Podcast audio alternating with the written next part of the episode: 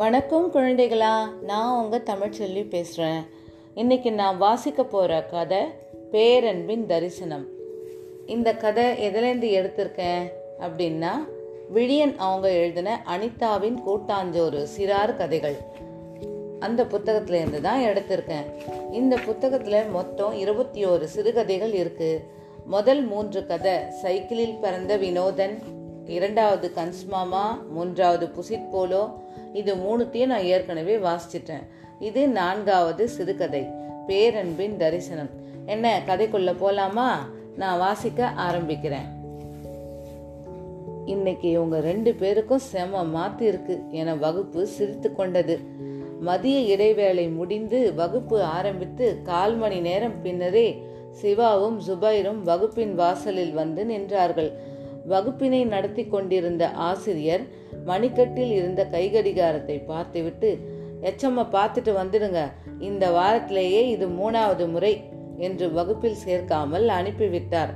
ஏழு ஆறு ஐந்து நான்கு. அப்புறம் தலைமை ஆசிரியர் அறை. அவரை காணவில்லை.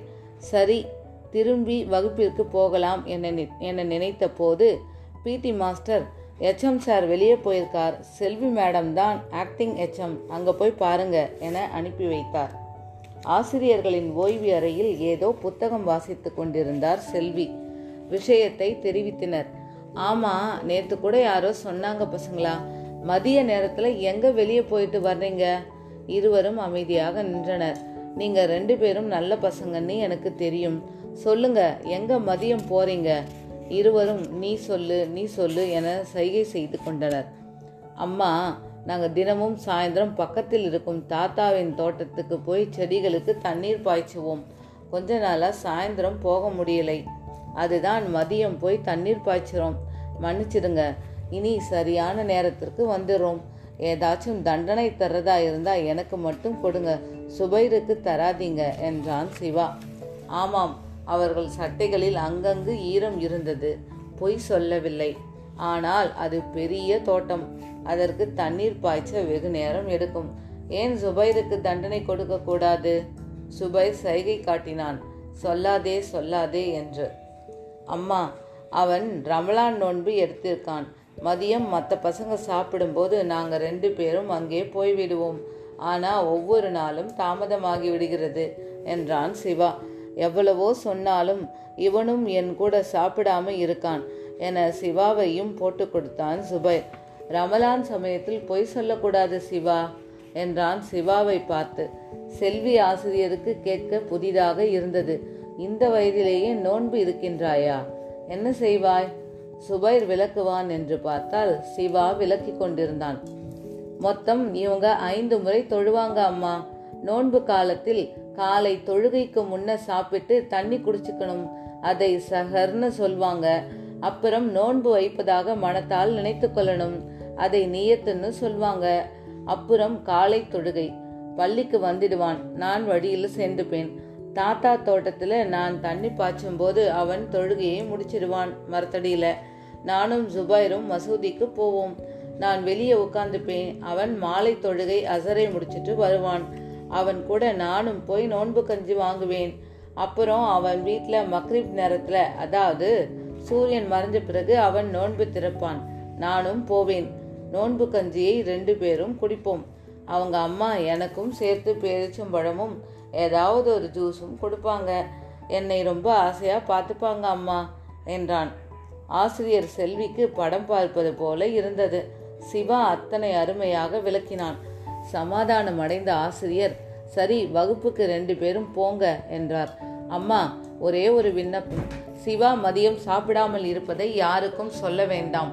அவன் அப்பா அவனுக்காக சீக்கிரம் சாப்பாடு கட்டித்தர்றார் அதை அவன் செந்திலுக்கு கொடுத்துடுறான். நோன்பு முடிச்சதும் தன்னால சரியாகிடும் என்றான் சுபைர் ஒரு கெஞ்சலுடன். சுபரின் கையை பிடித்து வாக்கு கொடுப்பது போல கொடுத்து இருவர் தலையையும் கோதிவிட்டார். என்ன ரத்தினமான சிறுவர்கள் என நினைத்து கொண்டார். அந்த மதிய பொழுது முழுக்கவே இருவரையும் நினைத்து கொண்டிருந்தார் செல்வி. பள்ளி மணி அடித்ததும் சன்னலில் இருந்து சிவாவையும் சுபைரையும் பார்த்து கொண்டிருந்தார். செந்தில் ஏதோ பையினை சிவாவிடம் கொடுத்தான். அநேகமாக அது டிஃபன் பாக்ஸாக இருக்க வேண்டும்.